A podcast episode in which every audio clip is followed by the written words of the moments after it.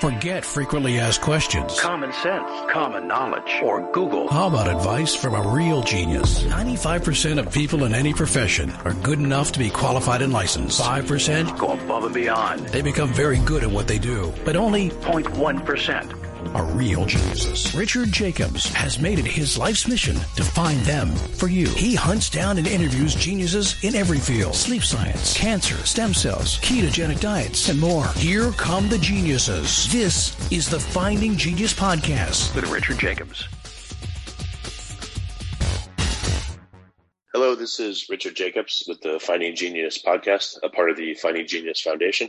I have Barak Rotblat uh, he's a senior lecturer at Ben Gurion University of the Negev, as in the Negev Desert in Israel. Uh, we're going to talk about a new class of RNA molecules, long non-coding RNA. And uh, Barak runs the Rotblat lab. So, Brock, thanks for coming. How you doing? I'm doing well. Thank you, Richard. It's bad. Thank you for being here. Tell me about your research. So I can tell you how I came about to do it, and maybe it'll give a bit of a flavor to it and what yeah, sure. I'm actually postdoc in uh, in Vancouver. Uh, it was around 2010, and the people were starting to discover these uh, RNA species, which keep coming up in experiments uh, based on uh, next generation sequencing, and which do not code for proteins. And uh, people knew that there are there are some RNAs that don't code for proteins, but the thing was that there were so many of them, so many different RNAs that just don't code for proteins. And uh, and at that point, um, I, I, was thinking that if there's so many of them and, and they're changing according to different biological and so on and so forth, they must be doing something interesting. And I thought it would be very exciting to go and study what these RNAs are doing. How many are known? How many non-coding RNAs are known about? So people in the field can can have uh, can have some debates about this, but uh, we can I think we can safely say now that we know of about uh, a hundred thousand. Oh wow! How does this compare to DNA? You know, I know we have exons, which mm-hmm. contain the coding portions, and then we have um, I forget. I think it's called the introns. I'm not sure, but the non-coding portion of our DNA is pretty extensive. How does that compare to the amount of non-coding RNA that's been discovered? So, uh, so that's also a thing because uh, these kind of discoveries they kind they let us start thinking about how we define a gene and how we treat the genome, the sequences embedded within it. So if, if let's say 2% of the gene, it depends, uh, it depends how you define it, but let's say 2%, 10%, maximum 20% of the genome, the sequences within it eventually turn into RNA, which eventually turns into a protein. Now, you can have a very large DNA sequence, which the RNA coming from it will actually be quite small because of a process called splicing. So this piece of DNA is being transcribed or copied into RNA. And then there are a bunch of proteins who bind this RNA and, and manipulate it in ways which remove some sequences and stitch it like cut and paste mechanisms, which remove sequences and stitches back to the rest. These are called exons. They leave the nucleus and eventually are translated into protein. So if you think that we have about 20,000 genes in the genome, which is about 2% of the genome, which, which their products are actually these RNAs which turn into proteins, then you can think about the rest of the genome, or maybe 90% of the genome, which is described into RNA. And this RNA is being spliced just as if it's a protein code, but actually they don't code into proteins. Or maybe, and that's what we think. so there's no one to one correlation of the amount of non coding DNA and the amount of non coding RNA. No, it's not one-to-one correlation. And now we know that these, these long non-coding RNAs, they, they are genes just as ones which are eventually translated into proteins. So structures, they have sequences which tell them when to turn on or off. These are called promoters and enhancers. And then they go all this processing, which we discussed, which is splicing and other RNA processes. So these long non-coding RNAs, they actually look like a normal gene and they behave like a normal gene probably going through Darwin selection like a normal gene, um, except that their function is defined in the RNA molecule itself rather than the protein which is being translated from the RNA. Where do these RNAs come from? Do you think they could be trafficked through uh, extracellular vesicles from other cells, or do you think that you know if you have a virus that enters a cell, an RNA virus, what's the difference between that and a long non, you know, a long piece of RNA that's in the cell? Like where do all the these so, long non-coding RNAs come from? Do you think? So first of all, they're encoded in our genome. So there are promoters, which which are sequences within within our genome, which bind proteins which actually synthesize the RNA, and these promoters tell genes also proteins when to turn on or off. So these long non-coding RNAs, they basically function the same. So uh, they're not necessarily uptaken. The, a cell can can uptake nothing, and still they will have it will make all these long non-coding RNAs. And what is interesting, there are two interesting features in these long RNAs when you compare them to the, let's say, the canonical regular RNAs, which we used to. One feature is that they're not very much conserved in evolution. So if you look at a, let's say, a worm, right, like C. elegans, uh, will have 20,000 genes encoding to proteins. We as humans have 20,000 encoding to proteins, and many of the genes found in worms, there is something quite similar in, in the human genome. However, when you look at long non-coding RNA, then C. elegans has uh, has a few hundreds, maybe a few thousand. But in our genome, there are hundred hundred thousand, or yeah, at least tens tens of thousands of genes whose products are long non-coding RNA. So the, the repertoire of of non of genes whose products are coding RNA has expanded through evolution uh, very rapidly uh, as compared to uh, uh, protein coding genes. So this is one feature which makes them quite interesting. And if we take another example, a mouse, which is another uh, model organism, which is a mammal uh, like us, if you look at the genome of a mouse and a human, it's very similar. So if you look at the at the protein coding genes, we're, we're 90% identical. But if you look at the long non-coding RNA, humans uh, and also primates, we have uh, we have two times more genes who code for long non-coding RNAs as compared to mouse. So demonstrating again the expansion in evolution of this class of genes, which I think is, is an interesting uh, angle to think of how, how uh, nature has increased complexity very quickly. So I think it's perhaps by expanding uh, the number of these genes.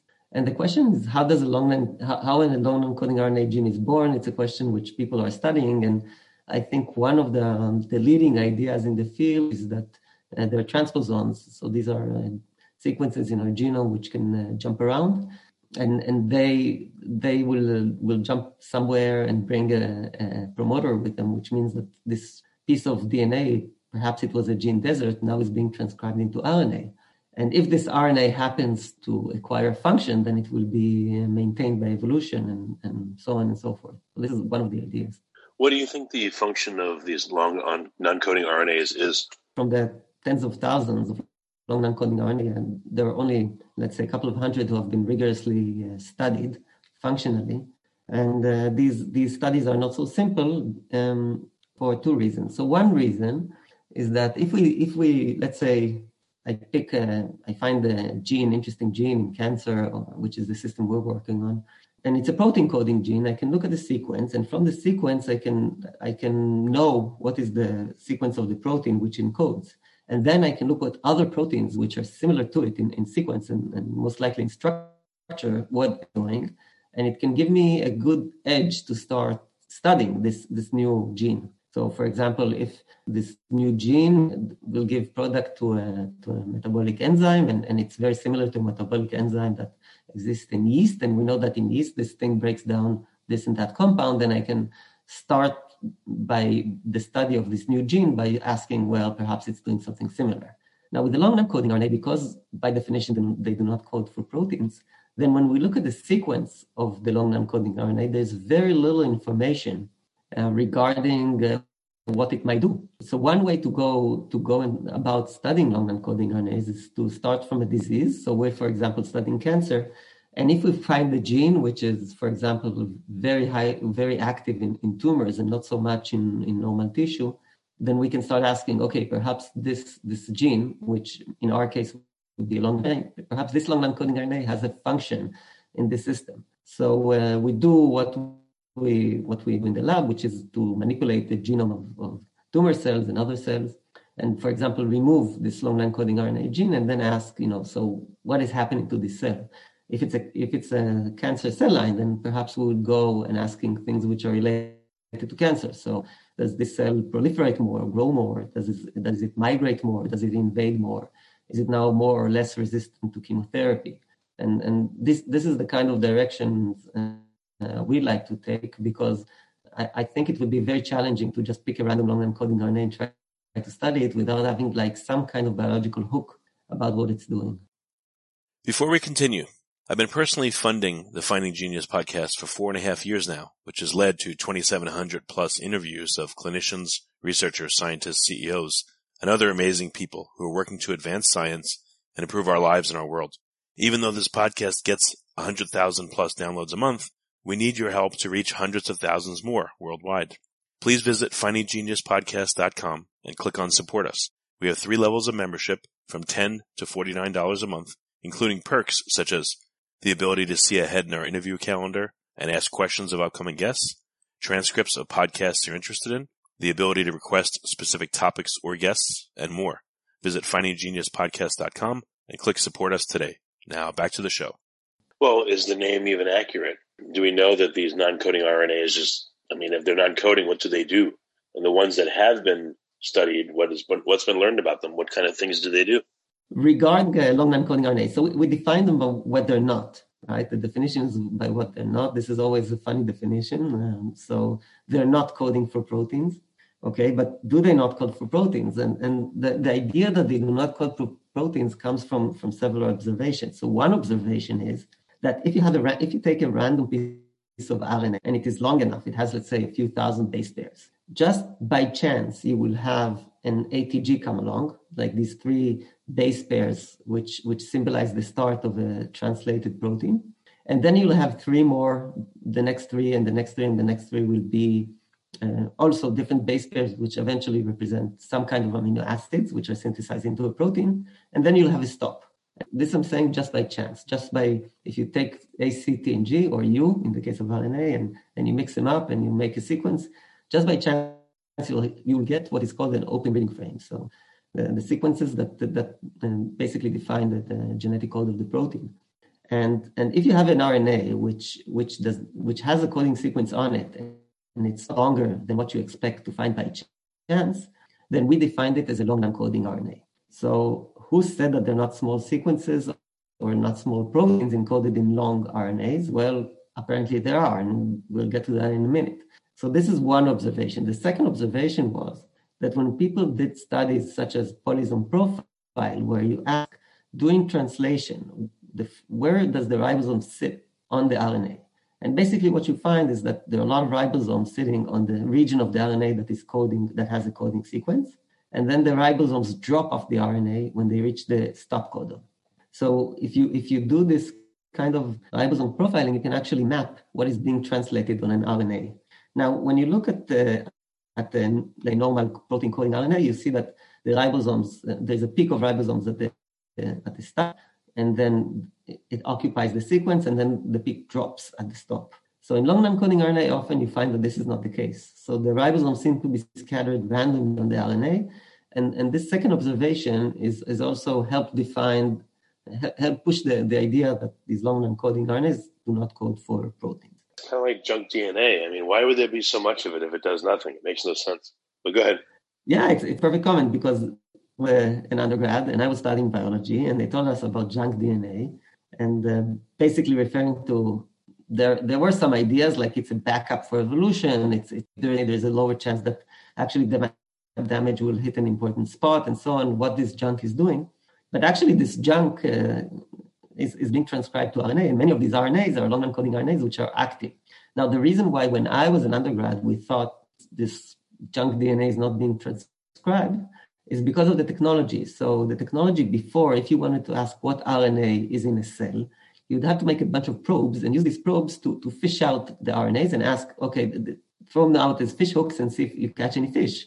If, the, if, if any RNA sticks to these probes, which will basically report that this, this RNA exists in the cell. So you had to know, ask for. Now, in the new sequencing technology, I'm calling it new, it's not so new anymore, but still, what we do is we take all the RNA and we stick it in a machine and we get the results in the email, which basically unbiasedly all the RNA that there is in the tissue or in the sample that, that we put in the machine. Started doing these kind of experiments and not asking, is my my favorite RNA there, but rather asking what RNA is there. That is where we found all these RNAs. If you like this podcast, please click the link in the description to subscribe and review us on iTunes.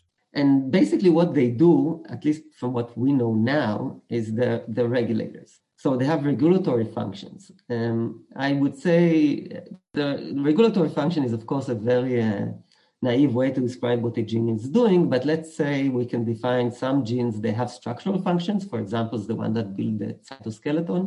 Some uh, will have metabolic functions, for example, an enzyme that breaks them. And some are regulators, which basically means they the, they're genes whose products, whose protein products, they, for example, they would bind one protein, an enzyme, and turn it on or off, or they, they would uh, bind the protein and modify it, and then it will it will form the scaffold and so on and so forth. So the, what these RNAs are doing, they're binding the genome, so they're binding our DNA, they're binding other RNAs, and they're binding proteins and regulating their activity. So, for example, they can they can uh, bind a promoter region of a gene and turn it on or off.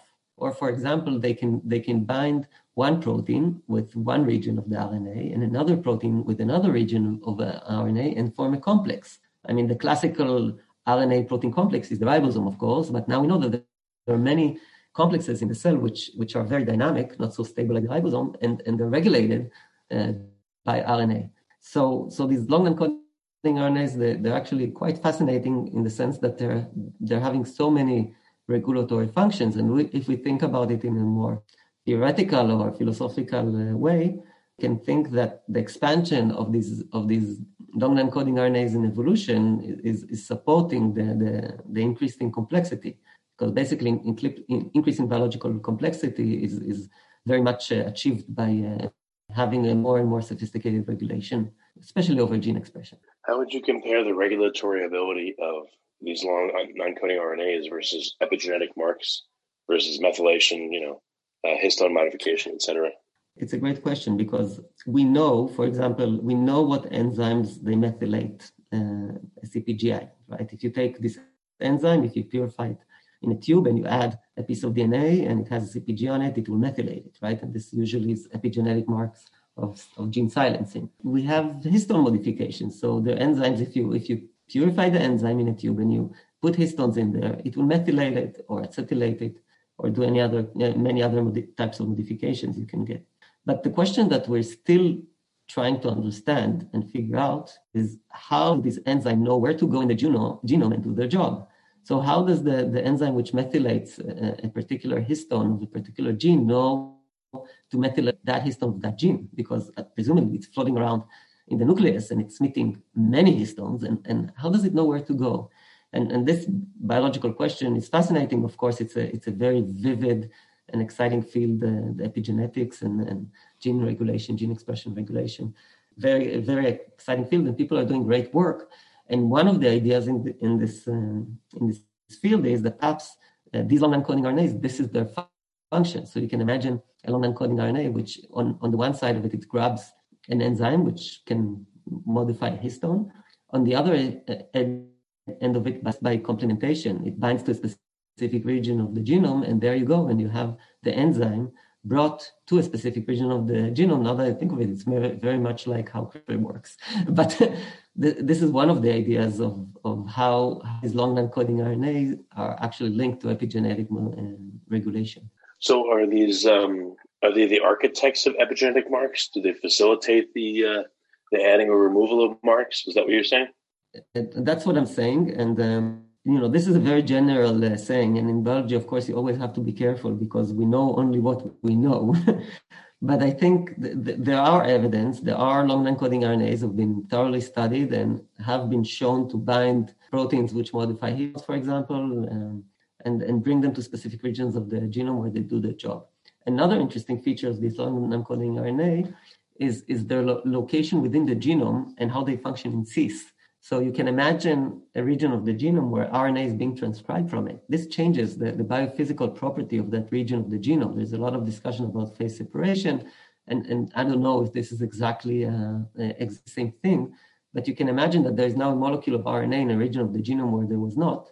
And if you have proteins which have affinity to RNA, they, they, their, concent- their effective concentration in that region of the genome, and then just by being transcribed, these RNAs have been shown to regulate the, their neighbors, basically the expression of their gene neighbors. And, and one very nice uh, and, and paper that was published, and what they showed was that there's this gene very important in heart development in mouse um, and called HAND2, and, and it has a neighbor, which is a long non-coding RNA called upper hand. And what they did was that if they deleted upper hand and, and they, they stopped its transcription basically, then then the, the, the next door neighbor didn't function and, and there was a defect in the in the development of the heart of in mice. But if they swap the sequence from the long non-coding RNA sequence that was there to another sequence, in this case it, it was a protein coding sequence, it was still functional. So in, in this case, we have a, a long non-coding RNA that is transcribed from a specific region of the genome whose job is to regulate the neighbor just by being transcribed and it's duly independent of its uh, sequence. And this is again adds challenge of studying these RNAs because there's not much uh, functional uh, information embedded in their sequences. How can you tell that there's a certain number of different kinds? Like, what does the processing look like to discover, you know, this, the isolation, the separation, and the processing of a sample to find these non-coding RNAs? How do you know that you've got one, but it's not chopped up fragments from other pieces of uh, genetic material? Oh, so the, the way we do it, there are several ways. So in, in this regard, it won't be different than studying any other kind of RNA, let's say protein coding RNA. There too, you, you're always, when you do experiments like real-time PCR, experiments which, which allow you basically to quantify how much of, of this specific RNA, um, you, you always have this challenge of, of saying, how do I know that I don't have contamination? So, so, so there's several ways uh, to, control. And one of the popular ways is to, to just extract total RNA from the cell or from your tissue, for example, with Trizol. And then you, you treat the sample with DNase. So it's an enzyme which chops up DNA. And then you remove the DNA the DNA and, and you you continue on with the processing of the RNA. So even if you have some leftover DNA, you, you just get rid of it. So it's it's this I don't think is a big challenge in the field. What is an interesting challenge is that this, the localization of these long non-coding RNA is very much important for their function. So, for example, there are long non-coding RNAs who function in the nucleus and they bind to chromatin. So you can, and people have done this, they isolated chromatin and used RNA sequencing sequencing to see which RNAs are bound to the chromatin. So they found some long non-coding RNAs, and later they discovered that these long non-coding RNA have a function in, in binding the genome. Uh, for example, reg- regulating the epigenetic landscape. Another, uh, there's some long non-coding RNAs who bind, bind to proteins and RNA in the cytosol and regulate function. So one, and people have done this too, they isolate cytosolic uh, uh RNA and, and, dispose of the nuclear and the mitochondrial and membrane-bound RNAs, and, and then they, they sequence it and they see what's there. So they find some long non coding RNAs which are there, and then you can you can ask the question, what are they doing there? Who are they binding, and, and so forth. A lot of different possibilities. Yes. what is your research to just slowly attempt to characterize the function of the rest of the thousands of long long non-coding RNAs, or like what's your focus right now? So basically, what what we do is we look we look at we think about some ideas which we're interested in, for example, long non-coding RNA, and then we look for clinical relevance because we, we study cancer biology. This is also our our biological model, and so we look at cancer data where people have taken tumors and sequenced the, the gene expression or sequence of the is there, and we look to see if there's any indication that the gene we're interested in, or we rank the genes which are, let's say, the most interesting to the least interesting based on their clinical characteristic. For example, uh, we worked on one long non-coding RNA, which is called TP73 antisense 1. And from here forth, I'll call it just the antisense. So we saw that, that the reason why we, why we were interested in this gene is because it's a neighbor of a transcription factor P, called P73, a member of the P53 family. So when I was in uh, doing my postdoc in Gerry Melino's lab in the MRC uh, toxicology unit in Leicester, uh, I asked, I said to Jerry, look, there's a long non-coding RNA next to our favorite transcription factor, and and, and you know we, we got really excited to see if, if it might be regulating its neighbor. It was very early days of long non-coding RNA, and we did some basic experiments, and and they looked very promising. So we and then we went to the, the clinical data, and what we found was that it is really highly expressed in, in brain tumors versus normal brain.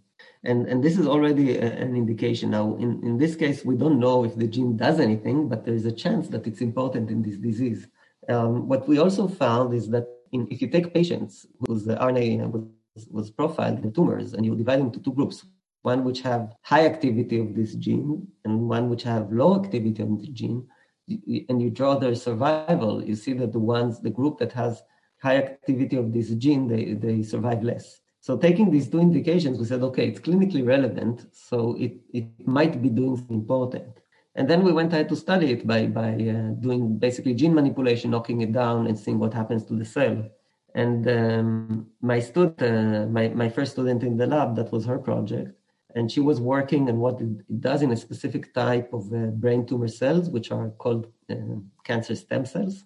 And, um, and it was very disappointing because basically did nothing. And um, we thought this is okay. I mean, some things are expressed in cancer but do nothing. This can happen.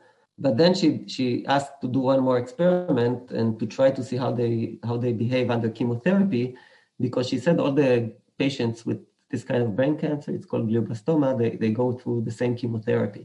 And if this gene were to be involved in the response of the tumor to chemo, then it can explain why patients with high expression they have poor survival. Perhaps they they are more the, the tumor is more resistant to to the chemo. So she tried the experiment and it worked. So this was the this is the function of this gene, and we tried to understand how it's doing so, and we saw that it regulates the expression of many many genes, many metabolic genes, but one of them is. Uh, uh, it's an aldehyde dehydrogenase. So this gene is basically the, this, the product of this gene is a protein which breaks down alcohol in our liver and when when she gave so there's this drug they give to alcoholics which blocks this enzyme so they take one shot and they have get a, an instant hangover and uh, she gave this to the cells and, and they lost uh, the protection so basically we think that the function of this gene is to regulate the expression of uh, detox enzymes.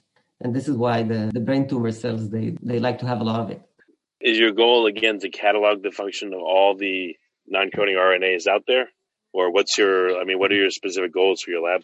Uh, i don't think i i'm not really into this doing the very high throughput. I just want to to more cherry pick some which is uh, interesting and, and, drill down and try to understand it uh, in a in a deep way so quick question are you guys looking to see if um, these long non-coding rnas are ending up being packaged inside of extracellular vesicles is there any investigation into that and characterization now that we know that they exist do they show up as cargo in these things.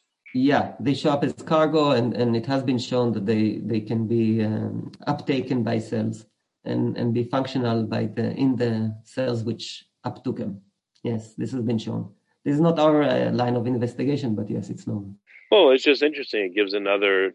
If you're studying particular ones that you find interesting, mm-hmm. you know, you may also want to look into see if those specific ones you're interested in end up being packaged into these, you know, these exosomes or extracellular vesicles? And if so, do they serve the same function in the cell that creates them as in the recipient cell that takes them in?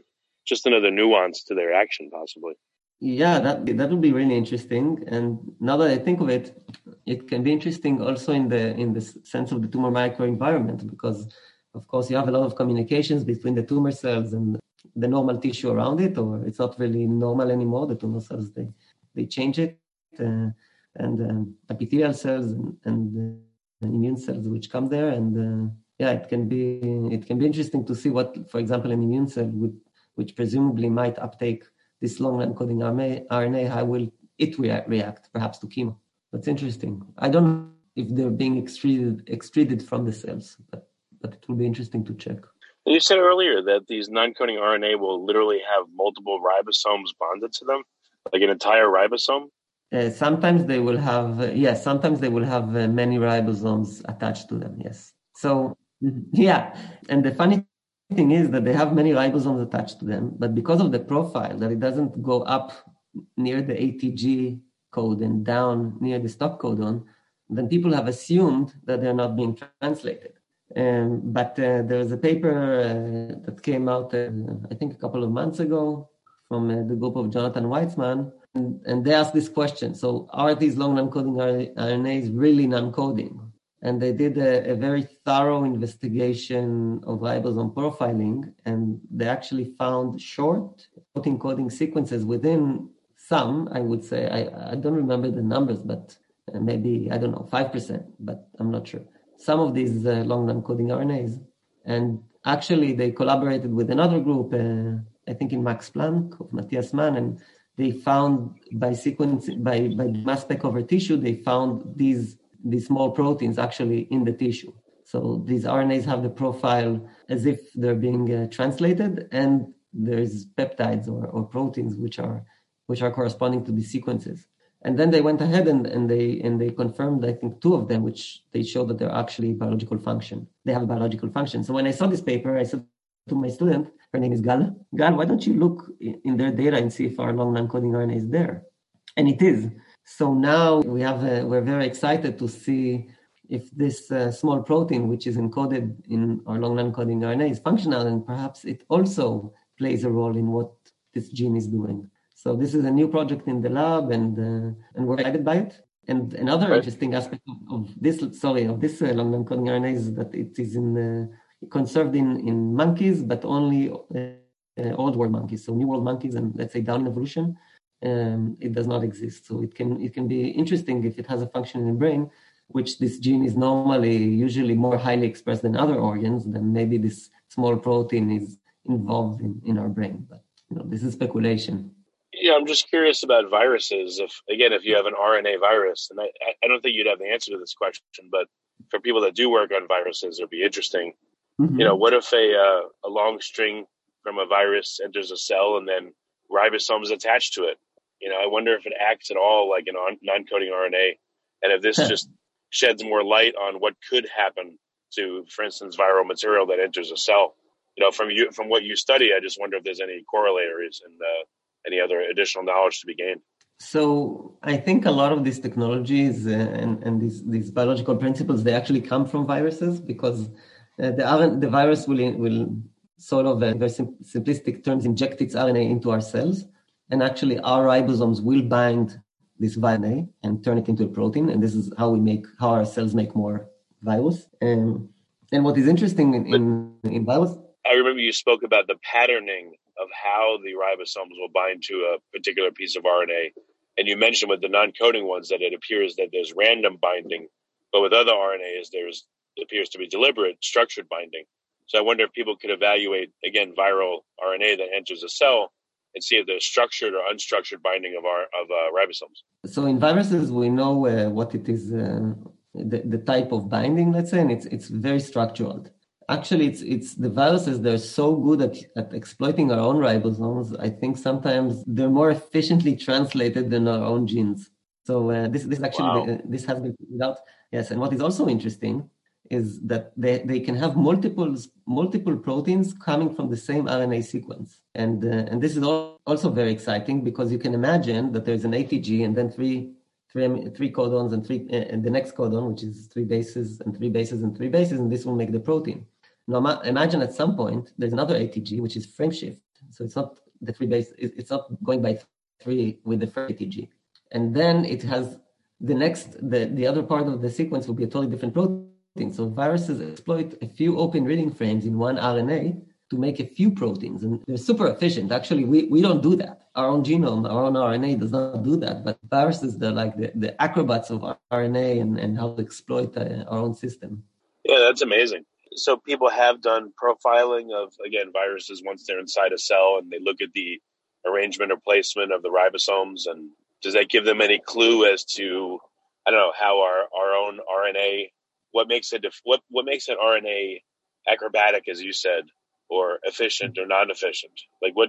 I don't know. Does this give you any insight into, depending on the sequence of a, a piece of RNA, the functionality comes from there? Is there an underlying language or code that can be figured out based on you know the binding of the ribosomes, where they bind, how they bind, etc. Do they do they bind and then come off and then rebind in different spots? I mean, has any of that been observed? Yes, so this has been observed. Usually, what they do is they bind, and then something happens, which is basically a tRNA comes in and protein is being is being generated, and then they move to the next three. So we profile the footprints of the ribosome and see that this this actually occurs by by three. There's this periodicity. Basically, what your question asking is the way I see it is like is, is the question of how does a protein how does a cell decide which RNA to turn into protein. And this is another side of investigation that we have in our lab. So the observation is this, according to, to your question, it is exactly this, that when we do ribosome profiling, we see that not all RNAs are made equal. which means and then and then people in the field they they made this kind of uh, of term which is called translation efficiency, which means some RNAs they will make a lot of protein. So each RNA there's a lot of protein being made from a lot of many molecules, many copies of the protein from one RNA. And some RNAs they have low translation efficiency. So from this RNA only a few of these proteins would be made. A few copies of the proteins are made. So and then the question was, okay, is this important? And if it is important, what are the rules governing governing it? And and this is also a question we, we like to ask in our lab. And why why do we ask this question? Because we see this is um, not about cancer so much; it's more about uh, not about viruses so much; it's more about cancer. But we see in cancer that these mechanisms of select which RNAs to make into proteins are are very important.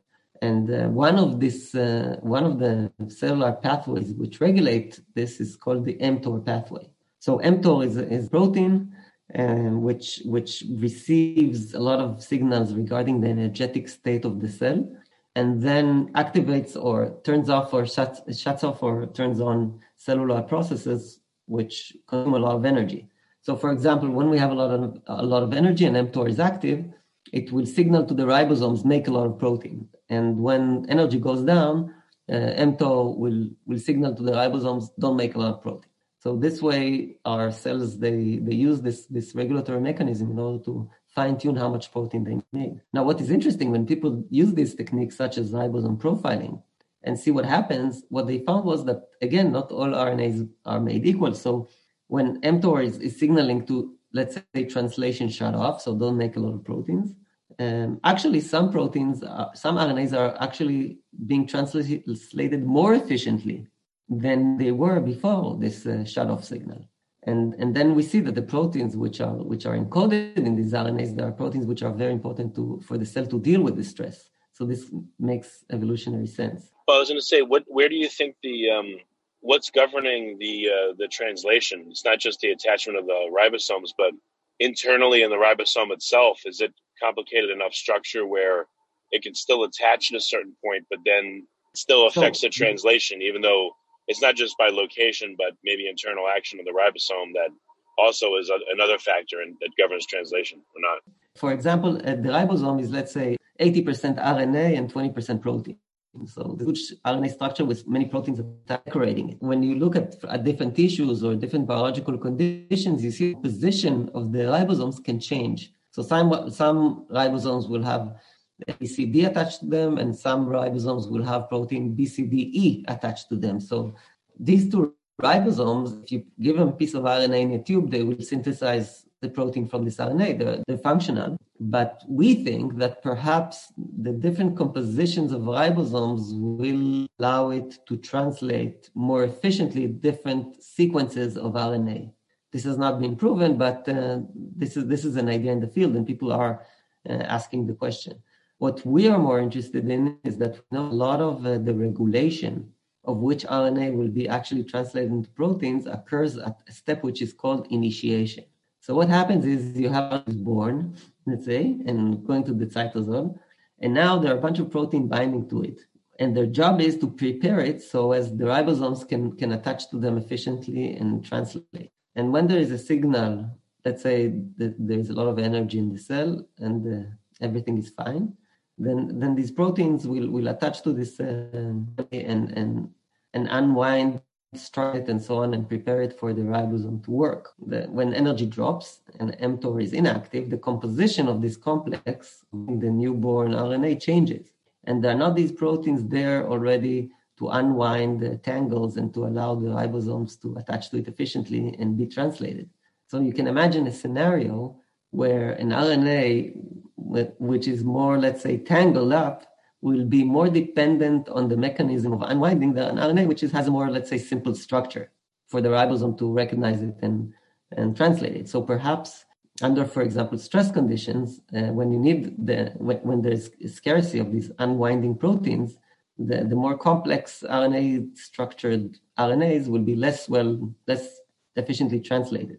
So this is this is as uh, we're working on because we think that the proteins regulating this this transition from uh, having the complex which unwinds everything to ha- having it inhibited i think is very important in cancer and the proteins regulating this function are very important for the tumor cell to survive uh, in the metabol- harsh metabolic conditions inside the tumor. Very good. Well, what do you see as uh, you figuring out in the next year or two? Anything getting close? Any hypotheses that you're, uh, you know, you're testing and you're close to having a breakthrough on? Uh, this idea of uh, working on proteins which basically regulate which proteins are being made in the cell important in cancer. So this is a work I'm doing in, with the collaboration with uh, another lab in uh, in Germany, Gab- led by Gabriel Leprivier. He's a friend of mine. We did a postdoc together. And um, this idea we're very excited about, and, and we hope that it will uh, uh, very soon. Um, because what we found is a protein whose job is to inhibit translation or slow down translation. And we found that the cancer cells are very much dependent on it.